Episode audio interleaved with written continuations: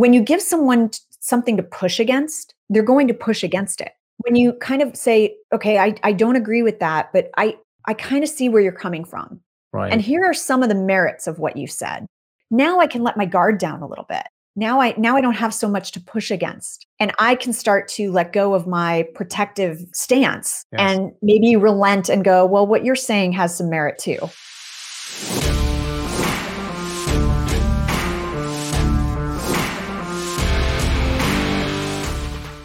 Hey, welcome back to Stop Killing Deals. Today, we will explore an outside perspective on empathy. And joining us is Maria Ross. Maria understands the power of empathy at both a personal and a brand level. Her latest book, you have to read it, is called The Empathy Edge. And her work has been featured by none less than Huffington Post, Entrepreneur.com, Forbes.com, and many others. Maria also runs a consultancy firm that advises fast growing businesses on how to build irresistible brand stories and authentically connect with customers. Let's jump right into this fascinating topic with Maria. So, hi, Maria. Welcome to the show. Hi, thanks for having me. I'm happy to be here. Great to have you. And uh, let's start with a definition. We're going to talk about empathy. But before we do, what is empathy? What's your definition?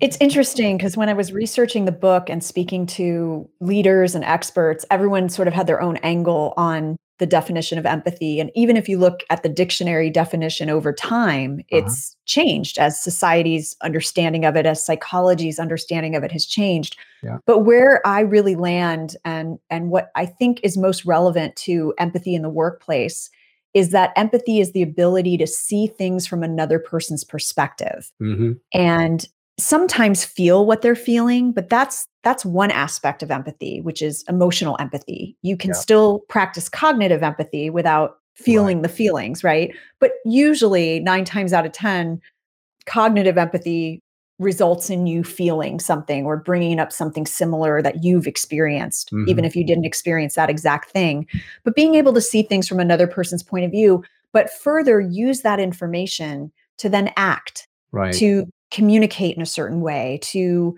um, make decisions in a certain way.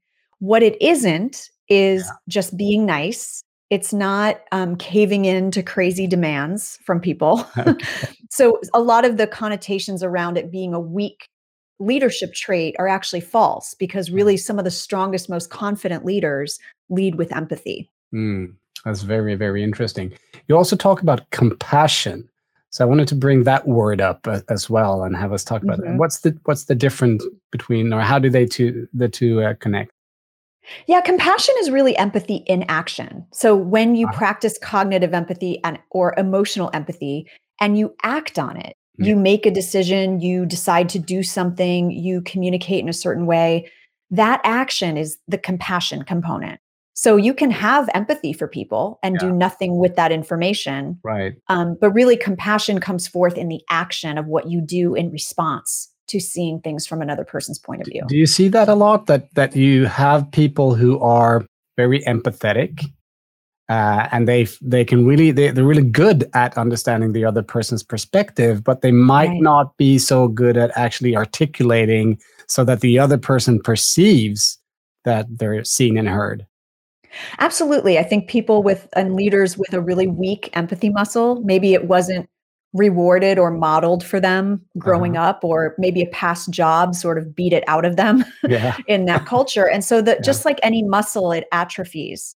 And so, um, you know, there are very well intentioned people that might see things from another person's perspective, but not take action, Right. or certain leaders who think they have to act in a certain way in Mhm. order to be seen as strong and that's where it creates a lot of dissonance for people where they can't leaders can't really bring their true selves to work because they might have a, an innate bent towards being empathetic but feel like because of the culture they're in or because what they think they know that society says about leadership they can't act on that empathy and that's where they're actually losing out on a lot of the benefits of being an empathetic leader Right.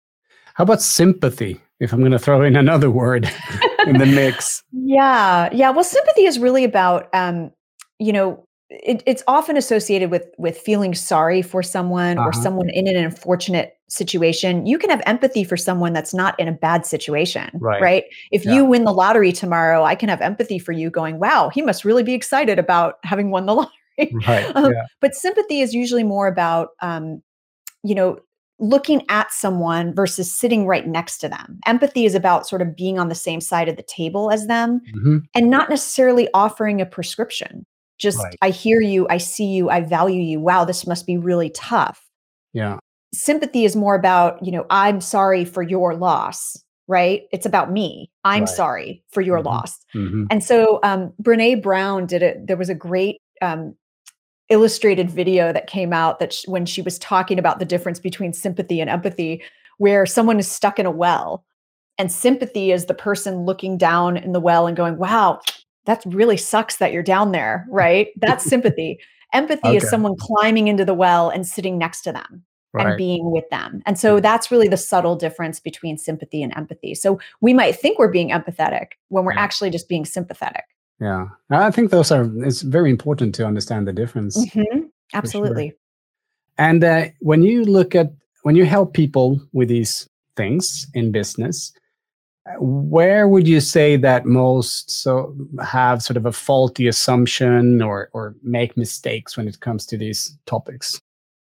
Well, I think from both, you know, my work as a brand strategist is about helping companies talk about their work and message their business and build their brand story. And so from an external perspective, I see a, sometimes a lack of empathy leading to we think we understand what our customers want and the Mhm, problems that that they want to solve, but we actually don't. We're in our ivory tower. mhm, Maybe when we first started our business, we did a lot of work on trying to understand what the customer's needs were and their aspirations and their goals and their values. But then as a company scales, sometimes that can get lost in the Mhm. busyness, right? Yeah, And so yeah. we we start to make assumptions. Yeah. Um, from an internal perspective, I think it's about leading with these are things that motivate me. Therefore, they're going to motivate my team right. right? And that's completely the opposite of empathy because you're Mhm. looking at it from your frame of reference rather than being a leader that gets to know their people Right. and understand like, you know, Joe is motivated by recognition, Alice is motivated by, you know, extra benefits or time off. Yeah. Um, Bob is motivated by a raise, right? Or a promotion or something very, very grand validation. So, not looking at things through like, well, this is what I would like, Mhm, but thinking about it in terms of what my people need and want. And this is what they call the platinum rule, right? The golden rule is do unto others as you would have done unto you. Yeah. The platinum rule is do unto others as they would have done unto them. Mhm. And that's really where you get to empathy. Right. And I guess uh, you mentioned earlier that some uh, people and leaders might have gotten this beaten out of them because of the, the culture they, they've been in. Uh, and and I think you said something about it being uh, perceived as weak, as a weakness, perhaps. Mhm. So, so when you're when you when we're talking about empathy, you Mhm. it's it's not the same thing as always giving someone what they want, right?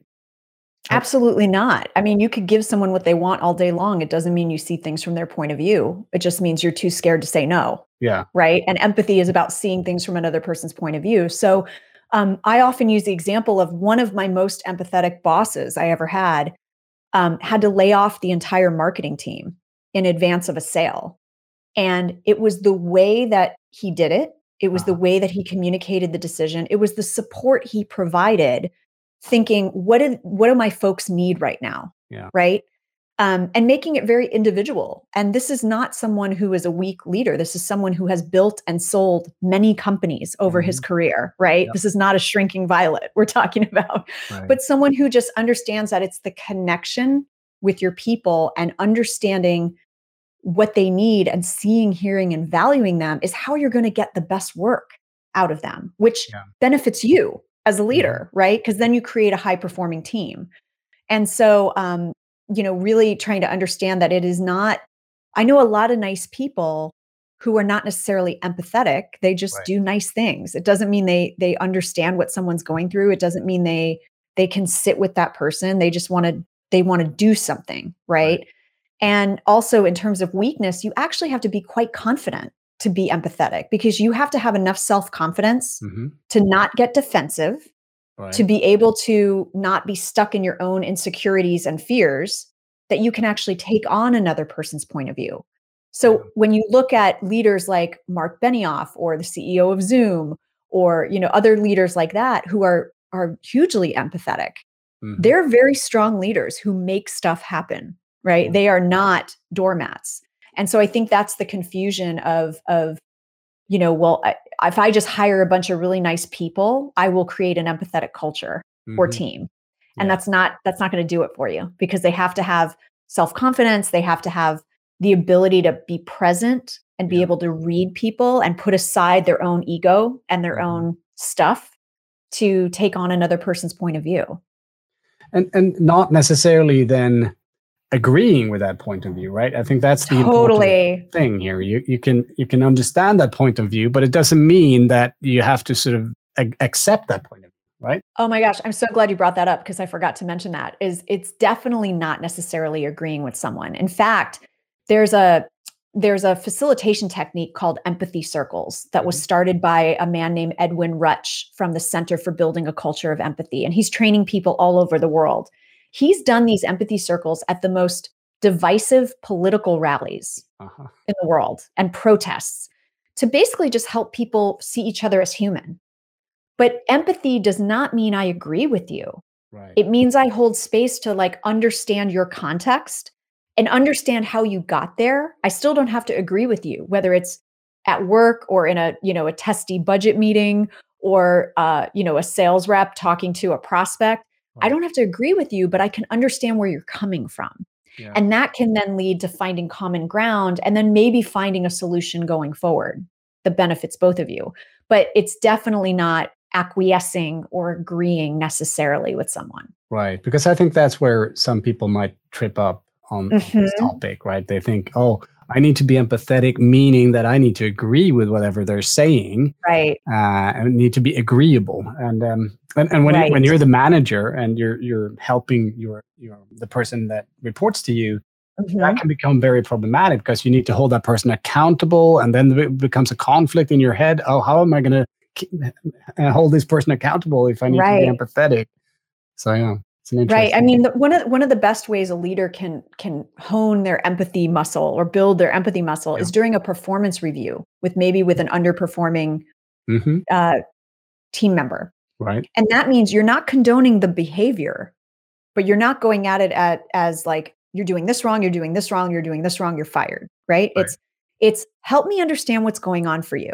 Uh-huh. i see a trend of you not delivering on time i see a trend of you not making your numbers mm-hmm. um, i'm i'm hearing some things that you know you may be difficult to work with like let's talk about what's going on. Why don't you tell me what's going on for you? And at least understand where the person's coming from so you can ultimately solve the problem. Right right? And so i think that's that's a big difference of in no way shape or form is that manager condoning the lack of performance and letting it slide. Uh-huh. but they're taking the time to try to understand someone's context. Maybe the person is dealing with an elder parent who's yeah. sick at home. Maybe the person had like a really bad experience in their career and this project is bringing all that up for them right? And yeah. so they're getting really belligerent with their coworkers so yeah. just trying to now you can solve the problem and you can get someone talking and say like i hear you i understand you but this behavior can't continue so let's figure out a way. Do you need, you know, do you need to take Fridays off to deal with your family issues? Do you need, you know, then you can get to constructive problem solving. Yeah. Rather than just, well, I'm right and you're wrong. And so you're fired. Right. Yeah, exactly. Yeah. yeah. That's a very, very, very good. Yeah. And most leaders, you know, to be honest, and having been in, you know, most leaders don't take the time because it's, it's easier to just, you know, make the decision and move on Mm-hmm. But you know, it's giving that person an opportunity. And then of course, if someone is underperforming over time, no matter what you've done to reach out, then of course, you know, maybe the most empathetic thing is to actually counsel them out and help them find a role where they can succeed. Right. Yeah. Because um, that. that's actually nobody wants to fail on a daily basis, right? No. If you look at it from their point of view. yeah, no, exactly. And that's interesting. Uh, mm-hmm. empathy doesn't always mean what you might think it means. That's exactly mirroring again. Like if you're projecting yeah. your own thoughts uh, yeah. to the other that might go very wrong. And how would you say if someone is very empathetic and, and compassionate in a mm-hmm. good way, and and um, how, how does that make you feel? I mean, what's the feeling we get when we we're talking Right. to someone with these uh, with a good muscle? Right, right. Well, I think, you know, it's one of those things we know it when we're in it. Uh-huh. We feel safe. You know, psychological safety is coming up a lot in Yeah. management circles about the fact that, especially with the pandemic, is your your people have to it's like Maslow's hierarchy of needs, right? You have to feel safe in order to perform your job and safe physically, but safe emotionally. Like, is it okay if I take risks? Is it okay if I offer out an idea without ma- being made to feel like I'm stupid? you know is it do i am i in an environment where i'm not being harassed or feel like i'm being you know biased against Yeah. all of that is about psychological safety so number one you you feel secure in the environment you're in and you feel like i said earlier seen heard and valued even if your boss doesn't agree with you all the time like you know that you are valued you know they're willing to listen to your ideas and your thoughts hmm um, you i think one of the biggest e- one of the biggest killers of empathy is ego right and so we Uh-huh. we've probably unfortunately all been in the situation where we've had a manager that led by ego because Yeah. they thought that showed they were strong and forceful Right. and you never you you you constantly don't have your footing when you're in an environment like that so when you're dealing with an empathetic leader you feel you feel safe you feel secure you feel heard you feel valued and that frees you up from all the the junk the unnecessary junk that gets in the way of your job right? The politics the like oh i have to like protect what's mine. I have to be looking over my shoulder all the time. And that's why the data shows that empathetic cultures breed more innovation Uh-huh. because people are free to be creative. They're free to take risks. They're free to focus on the job you hired them to do Right. rather than all the other stuff and i remember you know personally one of my worst work experiences with was with a very i just frankly psychologically abusive boss Ouch. and no one was doing their best work because we were scared every day that we were going to say the wrong thing and we were going to get yelled at or we were going to do something that this person didn't like and this person was going to you know email flame us in front of the whole team like that's not the way to create a high performing team no. and all those people were high performers and they all left right and they went to other companies so Yeah. No. That's. but that's um yeah. yeah yeah it's so i think like you know i think we can all think back you know hopefully we can all think back to a good experience we had and maybe we didn't realize it at the time or call it empathy at the time but it was like wow that you know we really clicked my manager and i really clicked and i was in a flow and i did some of my best work at that job it's quite possibly because that manager was a very empathetic manager One thing that I hear people say when they um, feel that the other person is empathetic and, and compassionate is that they feel understood. Do you, do you think that is an important word in this context to to feel understood? Yeah, absolutely. I mean, when we talk about being seen, heard, and understood, it's again not agreeing, but I understand your point of view. I understand how you got there, right? If you're having a if you're having a contentious budget discussion or you know you are you you want to go you want to do strategy A for a project and someone else wants to do strategy B Yeah. you kind of can can go okay I don't agree with that approach but I I get it Right. and I understand you. Now, like my defenses are down. So Yeah. it's like, okay, well, I kind of can understand how you got there too. Yeah. So let's find a way forward rather than like this, right? All the time. Um, and I'm, you know, putting my fists together on that. But um, you at least can find a way forward because you can understand each other. Because half the battle, half the resistance when you are in a when you're in a difficult situation with someone, just to use that as an example, like you're in in a difficult conversation or you're in conflict, Yeah. is when you give someone something to push against, they're going to push against it. When you kind of say, okay, I, I don't agree with that, but I, I kind of see where you're coming from. right. And here are some of the merits of what you said. Now I can let my guard down a little bit. Now I now I don't have so much to push against. yeah. And I can start to let go of my protective stance Yes. and maybe relent and go, well, what you're saying has some merit too. Interesting. And and I, I'm thinking as you were talking about these things, uh, that people, it's one thing to be empathetic with another person, but I find that some people are not being empathetic and compassionate with themselves. H- how would you talk to that? Do you see that a lot? Yeah. or- Absolutely. I think, you know, in my book, the first habit, the first actionable habit that I have is practicing presence. And that's about uh, getting your own house in order. Right. Right. We've we've all heard the stories of like, you know, you can't love another person unless you love yourself and and it's true because if you are so caught up in your own opinions, your own self-doubt, your own insecurities, you will put up a protective stance that prevents you from trying to see things from another person's point of view. If you've ever had you know a debate with someone who just gets very defensive and and we're seeing that a lot in our culture with a lot of the the social justice right. issues going on yep. you know people are taking information in and and perceiving it as an attack on them right. That's because they don't have they don't have their own house in order. They don't have like they're maybe they're insecure they have their own fears their defenses are up. So in order for you to be able to be empathetic you've got to you've got to deal you know you have to build your own self-confidence. Yeah. You have to work on your active listening skills. You have to work on your ability to set your own agenda aside for a moment to then take on someone else's point of view and not feel threatened by that other person's point of view i think that's the key and if you feel threatened by another person's point of view, unless it's, you know, directly harming you, yeah. you know, if I'm in a budget discussion, someone's someone's decision about what they want to do with the budget isn't personally harming me, right? right. So, um, but really be able to just to just hear them and understand them without being so protective. You yeah. that's that's inner work that has to be done. And and like I said earlier, if you can think of a manager that you've had in the past that was, you know, very dictatorial, maybe, or very, you know, abusive. Right. You probably can look back, at least I can, and say, I think they had a lot going on there. I think that was more about them than it was about me. Yes. And so I, you're absolutely right. I, you have to start with, I think it's um, the Dalai Lama who says, you know, about showing compassion for uh-huh. yourself uh-huh. before you have the ability to show compassion for somebody else. Yeah, and I think that's a that's a good point. And do you think empathy improves with age?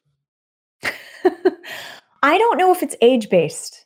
I really no? don't because because of the the skills you have to learn, the the way you have to build that muscle. Mm-hmm. You could be a really young person and be yeah. super empathetic and you can be a very old and wise person and not be empathetic at all, you know? Yeah. So I don't know that it necessarily I don't know that there's an age factor in it. I think it's really about just doing the hard work on yourself, no matter what age you are, right. um, and being able to to understand another point of view. I do think as you get older and you have more experiences, right. you can relate a little more to what other people are feeling. But you can actually be, you know, again going back to cognitive empathy.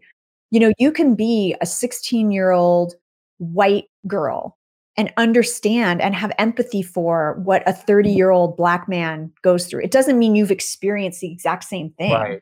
Yeah. But you can have empathy for that person. Sure. And yeah. so, you know, it's not about having the exact same experience as somebody else. That's not a requirement or a prerequisite for empathy. Right. Any difference between the sexes, do you think? Are women more empathetic than men or vice versa? You know, this question always, uh, I mean, it's a good question, but it always like, uh, because I think that there, there's some research that shows women are more prone, you know, that uh, are better suited to collaboration and empathy, but there's really nothing definitive. Um, right. there, I mean, there might be some, but there's also studies that show the opposite, right? So it's mm-hmm. kind of like find the study that suits your point of view. I prefer not to talk about that at all, and and here's why: because I think people use gender as an excuse not to be empathetic. And I know a lot of, you know, some of my most empathetic managers were men, and some of my least right. empathetic managers were women. Mm-hmm. And there's also data that shows that sometimes in in in situations where we view scarcity, um, yeah. you actually can have less empathy for someone who's just like you. Huh. For for mm-hmm. example, mm-hmm. like if you are a executive woman in the workplace and you're you're dealing with a with a a new hire who's a woman, you may not have as much empathy for her because you're like, well, you have to pay your dues like I did. Right. Right. Yeah. yeah. Um, and same thing for different scenarios for men. So um, it's a valid question. I think going down that rabbit hole detracts us from saying, hey, this is a human trait because all the, the scientific studies with babies, with children show that there is no gender difference. Right. So somewhere along the line, it gets societally conditioned out of us Um, but you know, there's like I said, there's also there are also studies that so show from a biological perspective how women are wired and how men are wired. Yeah. I just prefer to avoid that because then it gives people an excuse not to embrace empathy. mm-hmm.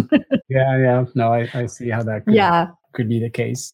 So how would you say what what's the opposite of empathy? You know, that's a good question. Um, I mean, some might say it's apathy, but I don't know if it is. I think maybe the opposite of empathy is selfishness. Uh-huh. Maybe the opposite of empathy is, you know, egocentricity because right. you you have you you are looking at no other frame of reference other than yourself. Maybe it's right. narcissism is the opposite of empathy. yes, I think that could could be the yeah. case. Yeah. yeah. I think anything that that would take you away from your ability to try, at least try to see things from another person's perspective is is the opposite of empathy. Very good. How about um, i mean when, when you were writing your book and in, in the work you do have you come across any studies to show how important uh, empathy and compassion is in business? Are there actual numbers to back this up? That's the whole book. The whole book is the business case for for yeah. empathy. The data and the research is out there that shows that empathetic leaders lead higher performing teams. Uh-huh. They retain their best people. They they they attract top talent. Empathetic cultures breed more innovation, more creativity, more collaboration, better retention, lower mm. turno- turnover turnover costs, um, and uh, all of that. And then empathetic brands create more customer loyalty. They create more word of mouth. They mm. um, they're able to deliver right fit products and services because they know their customers so well and can see things from their their point of view. So there's there's tons of data out there and that's the good news right? That and that was actually my goal with the book was to curate all that data in one place and say here's the business case for mm-hmm. adopting empathy. And from a sales perspective empathy is the number one trait of successful salespeople. Now it's also combined with ambition. Ambition. You can't mm-hmm. just be super empathetic and not be right.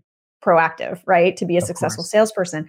But there's a study from USC that showed that um, though that was the most important trait because you have the ability to pivot and understand your customer and adapt your sales pitch to what what they might be needing at that moment. And some of the lowest scoring traits were actually knowledge of the product, right, and um, you know, driving the topic of conversation, which a lot of salespeople try to do, right? Mm-hmm. They think, like, let me go in. But if you have empathy as a salesperson, you're able to be in the moment, practice presence, yeah. and read your customer and adapt to what they're communicating to you in that moment. And you know, when you think about when you think about objection handling, which which yeah. we do a lot with sales enablement, it's that's actually empathy because it's like what might they be thinking? Right? And being able to address that up front but also knowing that if you're in the moment and the person is not communicating that objection you don't need to give them that script. Right. You're you're you're, you're adapting to where they are you know it's like situational fluency. Mm-hmm. empathy provides that for you because you're able to be in the moment with another person. Yeah. That's a good point so I'm sure that the listeners are getting very curious uh, about your work, your book, and what you do. So if they want to learn more about you and read your book and maybe hire you, where, where do they find you?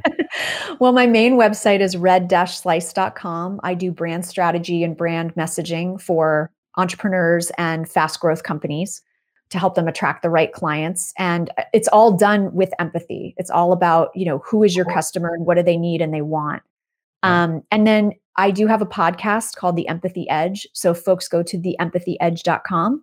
They can check out the podcast where I interview leaders, thought leaders, executives, um, psychologists on all aspects of how empathy is a competitive advantage. Um, and the book is available there as well. Nice. So thank you very much for jumping on the show with me and talking about Thanks. empathy. It's been a, a great um, learning experience and I hope all the listeners think so as well. So see you next time, hopefully online in some kind of uh, interesting format. And uh, yeah, thanks a lot. Thank you.